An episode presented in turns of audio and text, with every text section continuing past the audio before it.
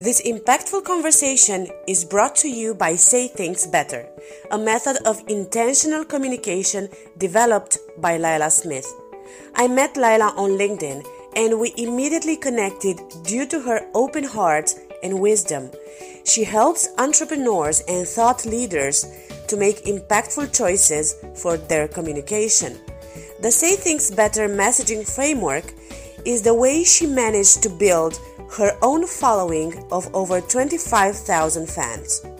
Follow Say Things Better on LinkedIn and connect to Lila through her website at saythingsbetter.com.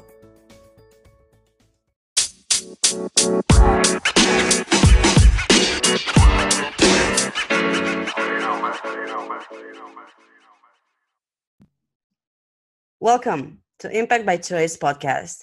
I'm your host, Andrada Anidze, and we are here to find out how regular people with great ideas make an impact on the world around them. The story for today's podcast is a bit funny and serious at the same time because the guest that I'm about to introduce to you is someone that has impacted my presence on LinkedIn through a really funny yet very suggestive message for the world.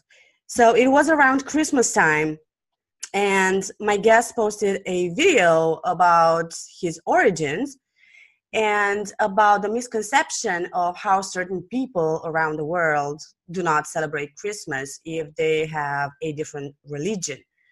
Um, or not necessarily to celebrate, but at least to accept, you know, uh, Christmas as being there. So for today, let me please first um, greet my guest, Ahmed Imam. Did I see your name correctly now? You did. Well done. Welcome.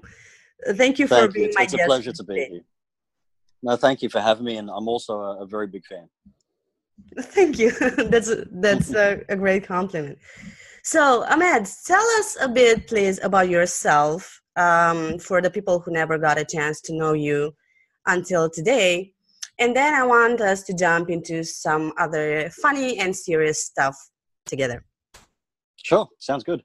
Um, so, professionally, I am a property investment strategist. Uh, so, I help people uh, build their property portfolios um, and, and, help them develop a level of financial independence. Um, I am a father, um, I am a husband. Um, I've got two beautiful daughters. Uh, I have a 15 year old stepdaughter and a, a three year old daughter who's incredibly cheeky. I, th- I, think they I think they call them th- three nages at, at, this at this age. Um, I am a diversity champion, um, and it's something that's uh, that I'm sure we can talk about today. And I'm also an advocate for kindness. I love kindness. I love the concept of kindness. I love being kind and, and receiving kindness. Um, but I hope we can talk about a few things today. So I'm looking forward to it. Sure. And we can definitely start with diversity because your concept of diversity champion is, um, you know, is actually pinpointing something that's very, very dear to me. So tell us a bit about how you see diversity and why are you a diversity champion? Um, well, I actually posted a video on LinkedIn probably about six or seven months ago and I spoke about um, I spoke about the impacts of of diversity or lack of diversity on on me, and the title of the video was actually um, "Why Don't Recruiters Like My Name?" and in that in that video, I spoke about a very real story that happened to me about six years ago, mm-hmm. and it was one where I was in between jobs and I was I was actually in between careers, and I remember being online and, and sending out my resume to about 20 or 30 different recruiters. Mm-hmm. And I actually got rejected by every single one. Um, and I was actually, I was applying for jobs that were, you know, very much within um, my reach. You know, they were very much within my skill set. So I thought, I thought it was all a bit strange that I got rejected by every single one. Um, anyway, I got, I got disheartened um, and actually spoke to a few friends about it. And I decided to run a bit of an experiment. And, and what I did was I got my resume and I changed the name at the top of the resume from my name, Ahmed Imam, to the most anglicized name that I could think of, and that was Adam Smith. Mm-hmm. And and I sent out the resume to the exact same 20 to 30 recruiters that I sent it to previously for the same jobs. And something very strange happened. The very next day, like literally the next day, I got a call back from four recruiters telling me that they loved my resume, that they were very impressed, and they'd like me to come in for an interview ASAP. And I posted that story on LinkedIn because it was it was real to me first of all, and I wanted to spread the message, but I had no idea I was going to get a reaction, um, and it did. It got a very very big reaction. It ended up getting something like I think 140,000 views and a, couple of thousand likes, and a lot of people resonated with it. Now I'm not a diversity. Um, you know, professional. I haven't studied diversity. I'm not in, in, in human resources but I'm someone that's experienced um, a lack of diversity. Um, growing up um, in the workforce, I'm very passionate about it, and I'd love to see people embracing their differences and celebrating their differences. And so now that I have a, a platform, um, even if it's a little one, to be able to talk about the beauty of, of diversity and how beautiful it can be, um, I want to talk about that message. And we can talk about it with real life stories funny stories. They don't have to be serious, but just to have people understand what the beauty of diversity is. That's true. And uh, last year, I ran a series of interviews called Valuable Diversity. And that's actually the hashtag that it can be found by. So I truly resonate to what you're saying. And just to learn how, how, what a hard degree of discrimination that was just because of your name that is alarming unfortunately and is very sad you know because i i presume that you you didn't change anything on the resume except the name right so you sent the Uh-oh. exact same resume with the exact same phrases skill sets history and everything right it was it was literally exactly the same except for the name but and and what, what what was interesting was i I decided to go for, for an interview. So I met with one of the recruitment agents mm-hmm. who was very excited to then send me to, um, you know, this, this, this business. Um, and I went through a very long interview process. Um, and, you know, once, once they actually see me face to face and they hear the way I talk, because I talk like I'm, I'm westernized, you know, mm-hmm. I've got a, a very, you know, a very solid Australian accent they don't usually have an issue. But once I got to the final stage of the interview with the actual company, um, I didn't know at what point I should tell them that my name was actually Ahmed Imam. you know, throughout the whole interview process, I was Adam Smith, and it was it was the weirdest thing because I had no idea at what stage I should actually tell them and fess right. up that my my name isn't actually Adam Smith. And I decided to do it in a final interview. And in the final interview, I spoke to them and I said, um, you know, I, told them why I did it and my reasons for doing it. Mm-hmm. Um, and I, I, did it in the only way I knew how, and that was just to be completely upfront and honest with them. And they were shocked. I mean, they were absolutely shocked. And they were shocked because they could care less about it. And, what I realized was the recruiter actually made an assumption. So it's, it's not like the company didn't want diversity. In fact, they did because mm-hmm. they had a serious lack of diversity. The recruiter saw the company and assumed, because most of the people in the business were, were white and male, that they wanted someone else that was white and male. And so in, in the video, I spoke about how we all have an unconscious bias um, in different capacities, and, and we all make assumptions based on an unconscious bias, but assumptions can be seriously dangerous. You know, and they can be dangerous because they can lead us to make incorrect decisions. Um, and so I didn't use the word racism because um, I, I feel like racism is a very strong word, but bias and unconscious bias, I think, is something that we need to be very mindful of. For sure, we do. And I I definitely agree with you on the bias thing and the assumption because yep. I can tell you from personal experience that unfortunately I have faced this um, assumption thing on a personal level very very strongly. And it's so wrong to just go out there assuming that you already know what the people think that you think you know? Or yeah. to just to just imagine as as the recruiter did to just imagine you know that the company needed someone that was precisely the same. I mean there was a lack of communication too in there right yeah ab- absolutely and, and it comes down to communication i mean it's important for companies um, hiring managers and companies to have very upfront honest conversations with the recruiters about exactly what they want because you can't assume that the recruiter understands what you want either um, and if that means talking specifically about the fact that you don't care if the person's a certain race or you don't care if it's a male or female or if they have a disability or, or what their gender is. Um, but those conversations aren't usually had. And so what happens is the recruiter is then left to make these assumptions themselves, and they do usually end up being incorrect. And right. the danger there is, I mean, what happens if they make an assumption that the business doesn't want any females because they just see males there?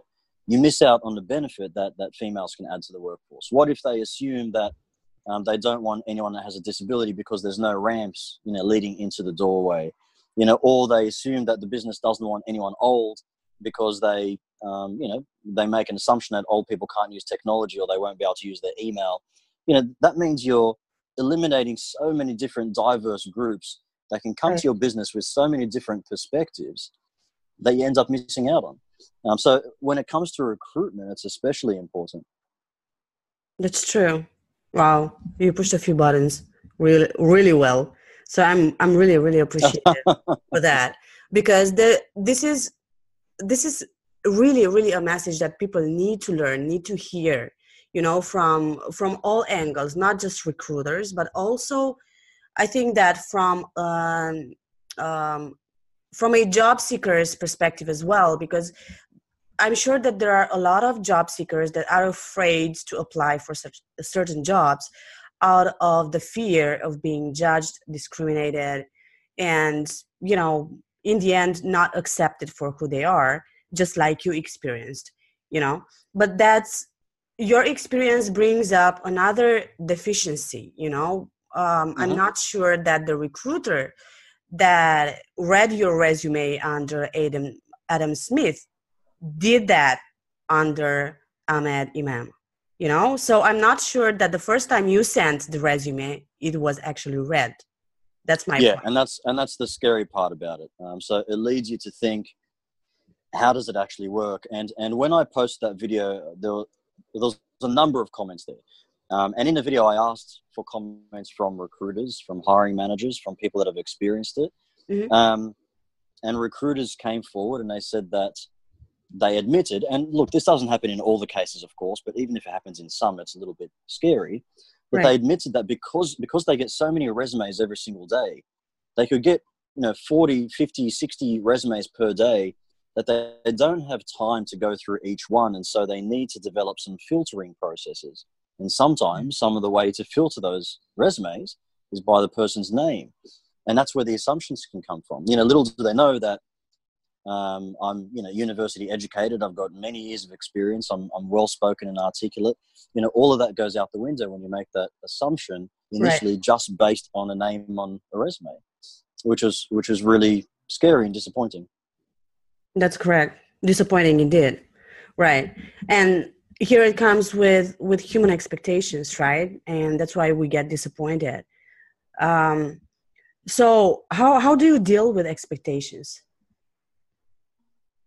um, i try to manage it correctly um, and have realistic expectations um, mm-hmm. but i think uh, approaching situations like this it also comes down to your mindset you can either approach a situation and be completely um, broken by it um, lose your confidence, um, and then be angry um, towards the world and towards other people. And, and that's not going to do any good.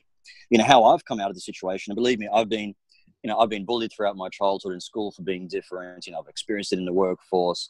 Um, is just be confident. You know, be confident in who you are.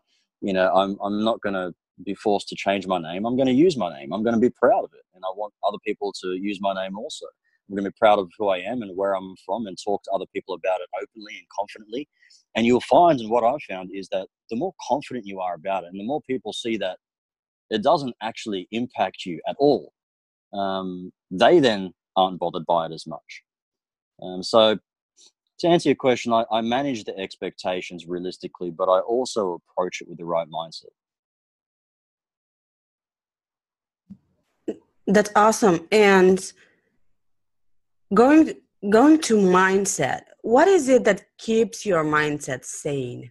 How do you manage in a day, during a day, to keep your mindset healthy? Because we all have issues. We all have, you know, ups and downs throughout our lives.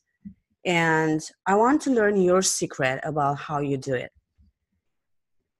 Um, I have look, I have my on and off days just like everyone else. You know, I, right. I don't wake up every single day and feel amazing. I don't. Um, but what I do know, what I do know now is that when I'm not feeling the best, I don't dwell on it. You know, I don't allow myself to feel bad for too long. And and what I've done there is I've just trained myself to recognize when I'm starting to go uh, into that area and I imagine pressing a light switch and just flicking that feeling off almost instantly.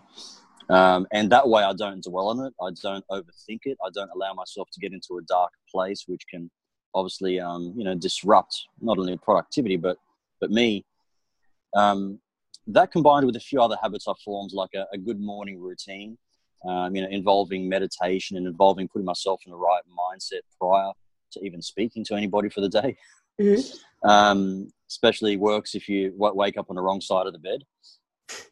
But my, mindset is something that you have to work on every single day, you know, and it's sure. not something that you just have and and you're born with it. It's like going to the gym. You just have to go every single day or every other day, constantly practice it and reinforce it um, because it's a muscle like anything else.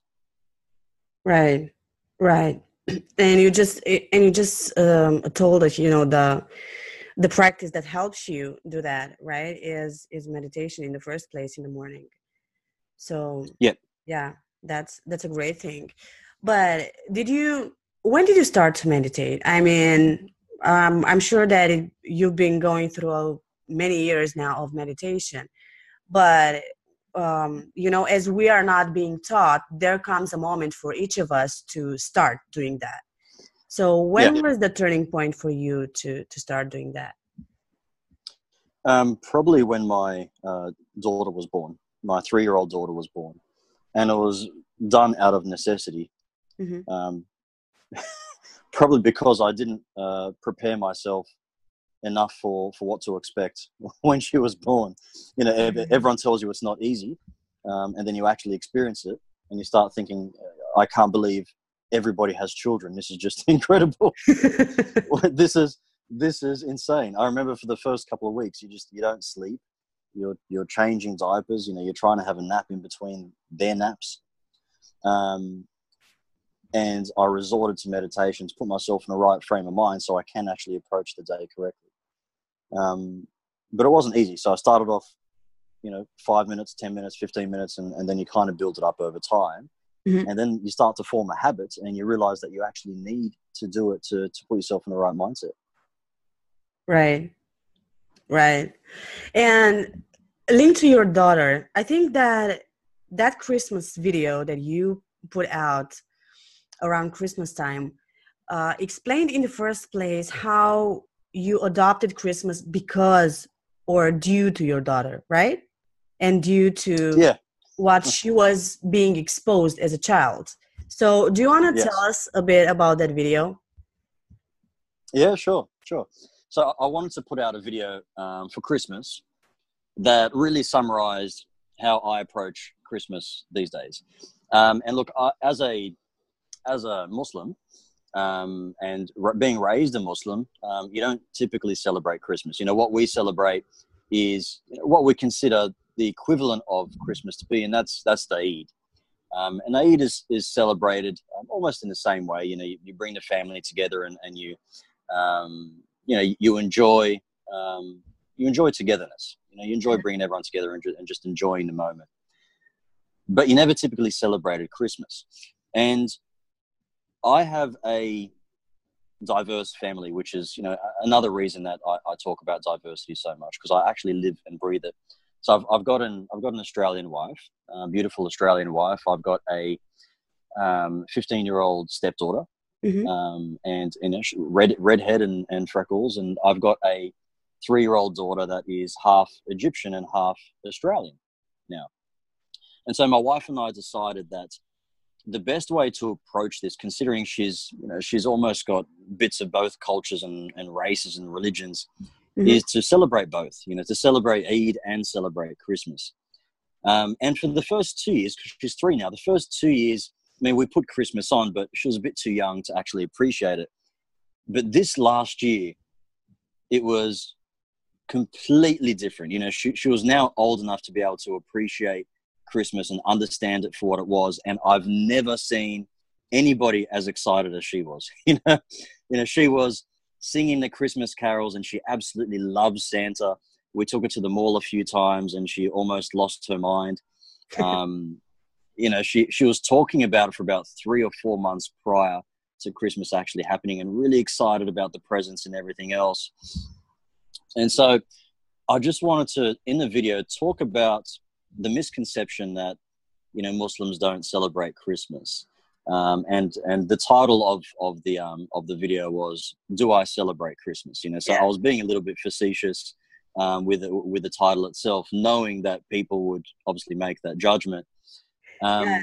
And, and and in the video, I said, "Yes, I do celebrate Christmas." In fact, I said, "Hell yes, I celebrate yeah. Christmas," and I love it because that's, that's where I wanted to to bring you because I love that particular uh, piece of the video because there were there was so much openness in that hell yeah i do you know? So it wasn't just just the way that you said it but it, to me at least uh, it was that feeling of openness that was transmitted you know? So yeah. yeah. Yeah. And and another part of the video that i wanted to express was my personal view on christmas and that is just watching my daughter enjoy Christmas and, and experience the spirit of Christmas and the beauty of Christmas made me so excited about Christmas right. myself. Um, and because I didn't experience it as a child, mm-hmm. um, you know, I kind of had this inner child in me so excited about Christmas and the tree and the presents and, and giving presents and receiving presents. And it was just, it was seriously cool. Um, and so it's something that we're going to continue to celebrate and continue to enjoy. And again, it's breaking that misconception um, sometimes you celebrate things culturally. Sometimes you celebrate things because they just um, are right and, and it means right to you. Mm-hmm. Um, and, and we don't have to be black and white all the time.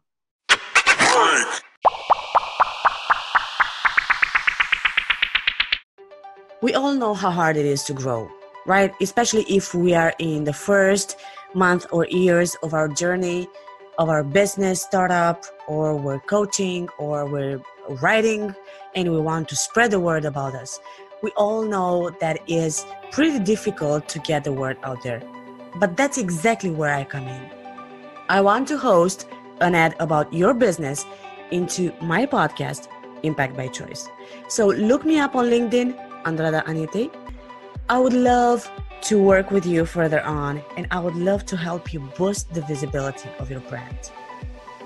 Get ready for the free global app that works for you. WorkApp is set to revolutionize the way people connect in their personal and professional lives. Finally, there's a one stop shop to help you post jobs or gain employment. Would you like your very own digital shop without any fees or charges? A global messaging service. And you can also post all types of events and courses, and you can buy, sell, or rent any items you wish. WorkApp is a global platform that helps you find what you need when you need it without any costs or delays. So, sign up for this exciting new service today. WorkApp works for you. Let me tell you about a new show that I came across lately. It's called One Nation Radio and is that kind of show that simply unites the entire world through the voice of the host. So just go ahead, give it a listen, and support John Gora, who is a new podcaster and will definitely appreciate it.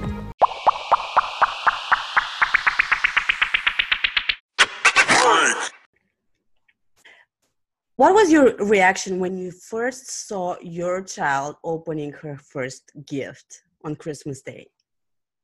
How was it? I think that it was surreal, right?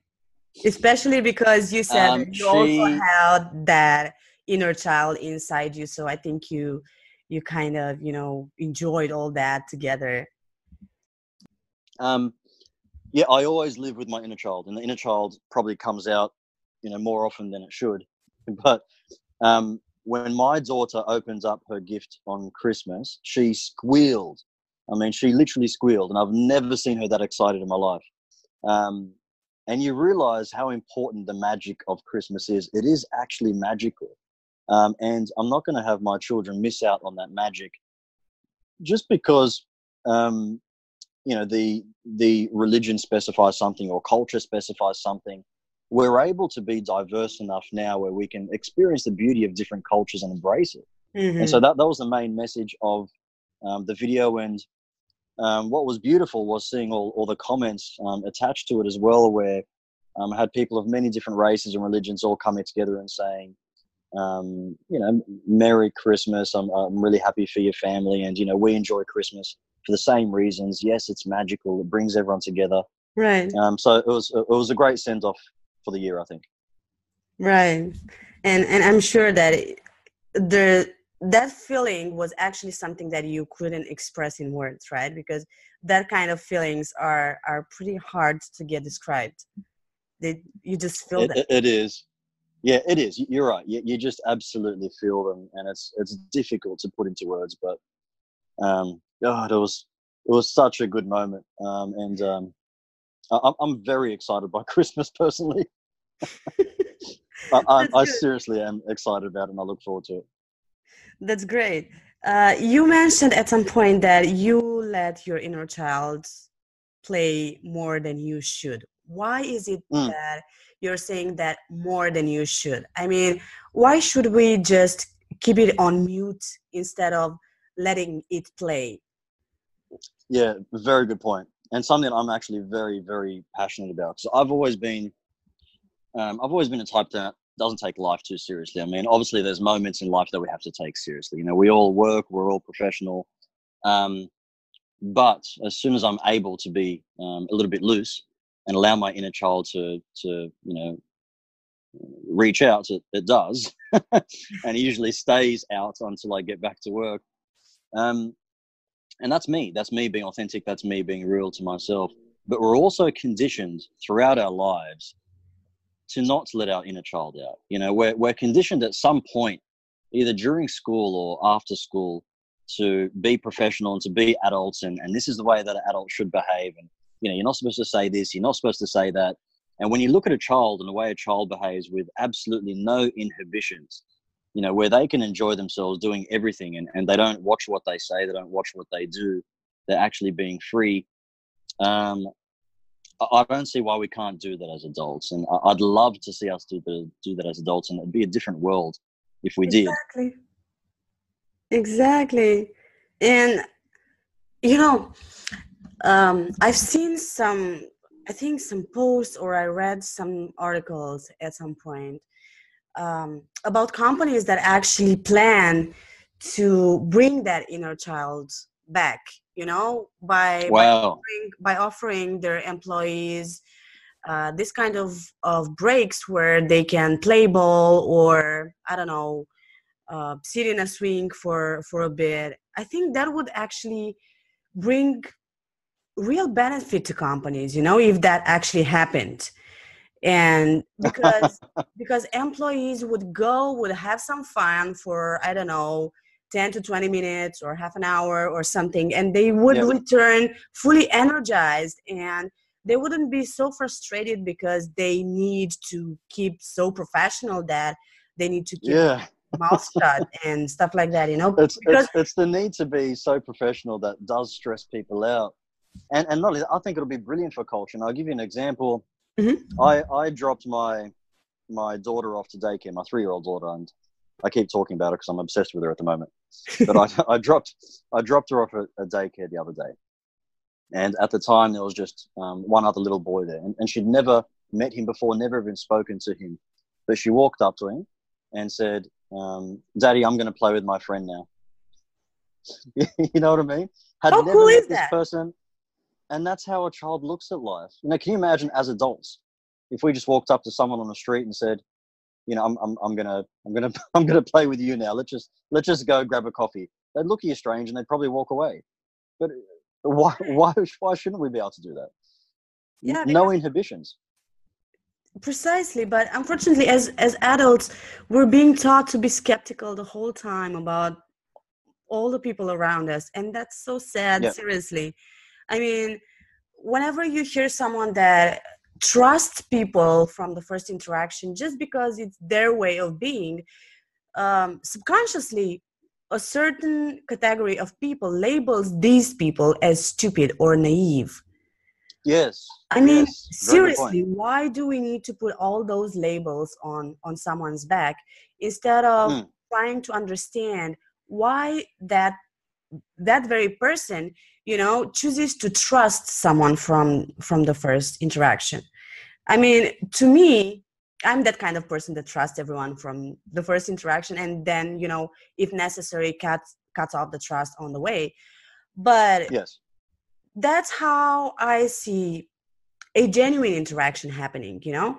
As if for for the two of us we never spoken before. We never we yeah. just barely interacted in comments on linkedin or messages yeah. or stuff like that. But this is actually our first offline interaction but how yeah, interesting that is you know to just be able to mm-hmm. talk to someone so openly mm-hmm. and mm-hmm. to don't to not feel this kind of restraint restraint of oh my god what will that person think of me or yes i should think differently about that person or i should be afraid of touching several i don't know certain points or subject or something but that's yeah. no real conversation now is it it's not and it becomes more and more fabricated you know, the more restrictions you put on it. Um, and i'm a big believer um, as are you in just being authentic in just being real. Um, people are going to hate you regardless you know so you might as well just be yourself right?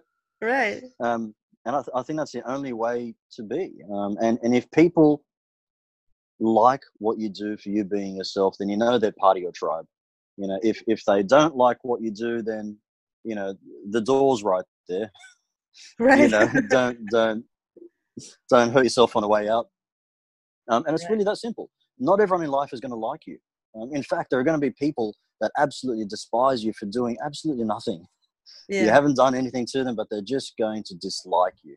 And so it's important to just embrace who you are and speak your truth um, and just shout it.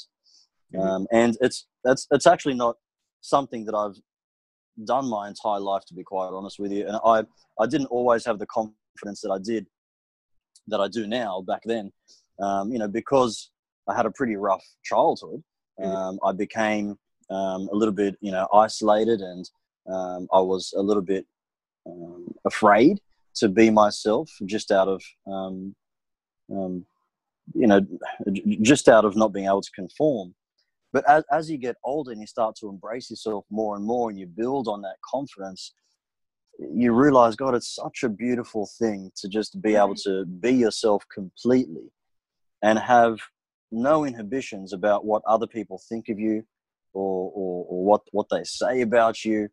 Um, and right now, I live with the fact that what other people say about me is actually none of my business.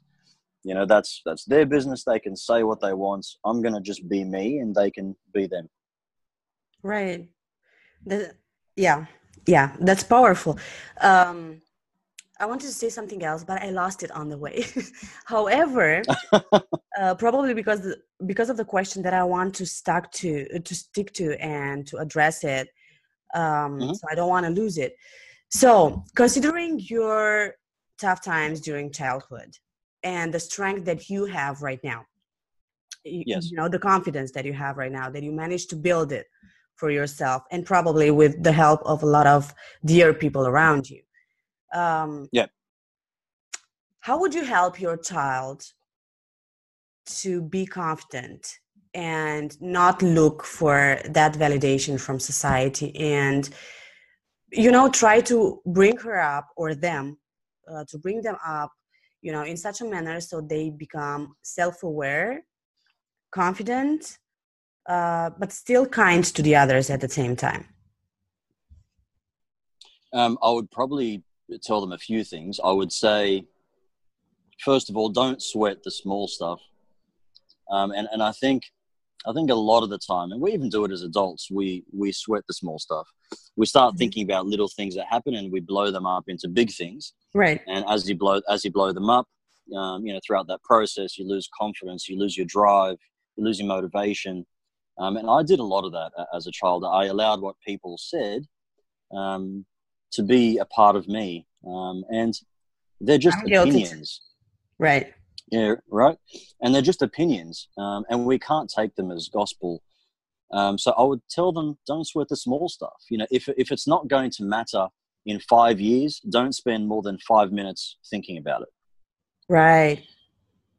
And the other thing I would tell my younger self, um, if I had the opportunity to meet them, is to just surround myself with the right people and reach out to the right mentors as early as possible.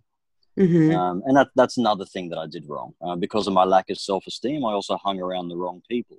Right. Um, and that, that, was a reflection of me and my confidence at the time. Um, and you don't realize um, how negative that can be until you're out of that negativity. And uh, I think those those bits of advice would have helped me back then.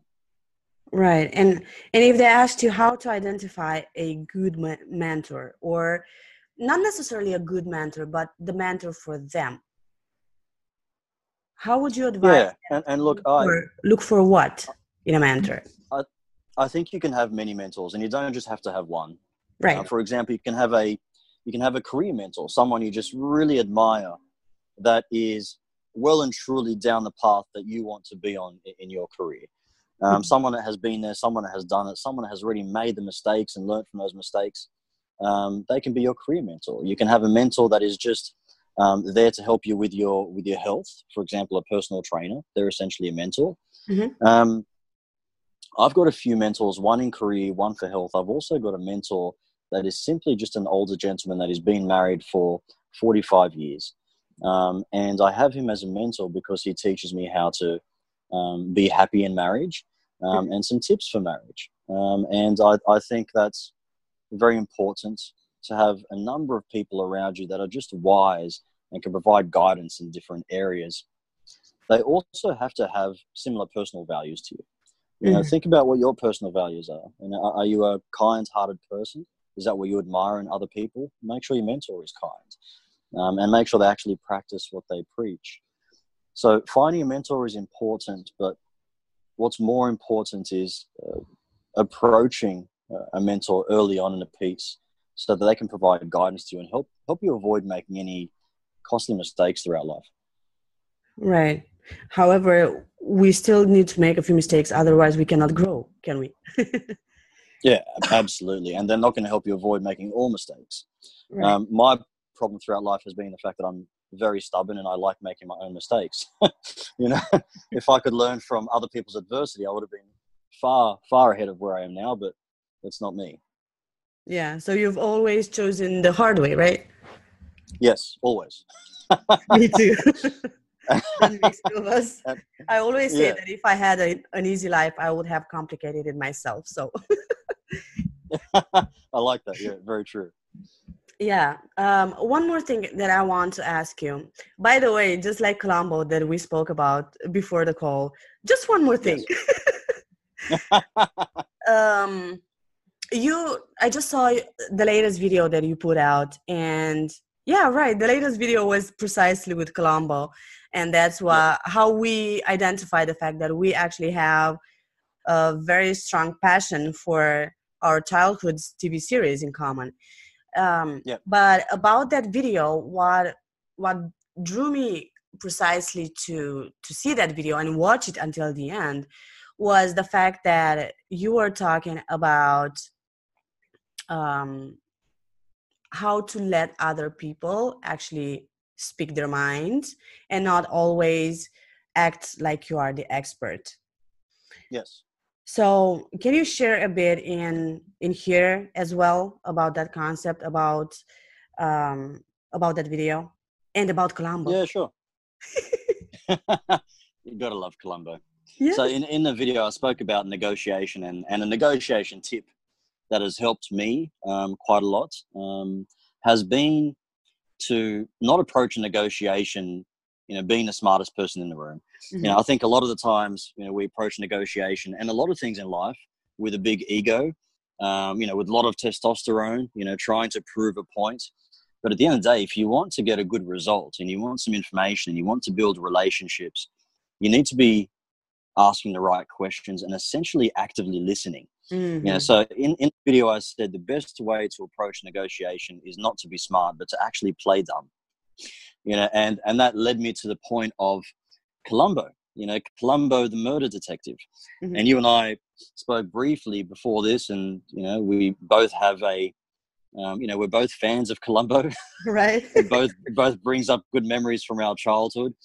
Yeah. And Columbo was a murder detective who, who played dumb, um, and was successful because he was able to get all this information out of people um, and then be able to make an informed decision.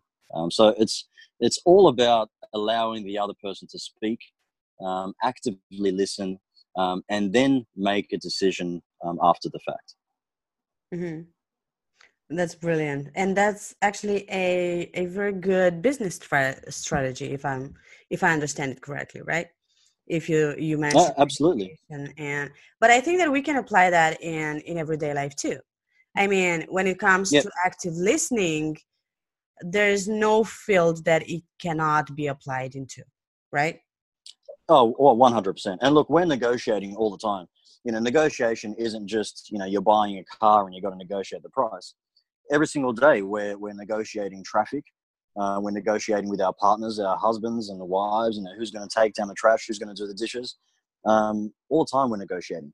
Um, now, I'm not suggesting you play dumb in front of your partner. That might get you into trouble. but just the concept of actively listening, you know, listening to what the other person is actually trying to say, what their motivations are, what their aspirations are, you know, what their restrictions are, uh, and then making decisions based on that. Because I think a lot of the time we talk and even when the other person is talking, we're waiting for um, our time to speak instead of actually listening. Right, right. And again, just like Columbo, one more thing. I want to ask you this because you brought up marriage and you brought up, you know, that negotiation happens during every day, you know, even in marriage. Yeah.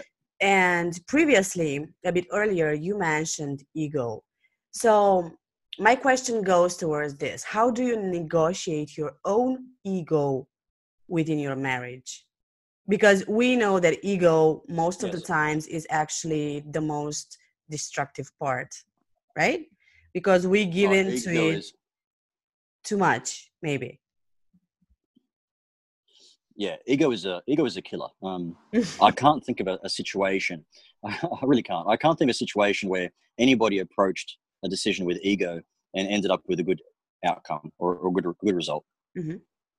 Um, and it also takes time and practice to put ego completely aside. It's not easy. And look, I'm I'm guilty of that to a certain extent, and only due to lots of practice now that I can I can approach things without any ego. Mm-hmm. Um, and what's interesting, I was talking to someone about about this topic the other day, and it actually evolved into the topic of, of toxic masculinity, um, which is a whole different discussion as, mm-hmm. as a whole.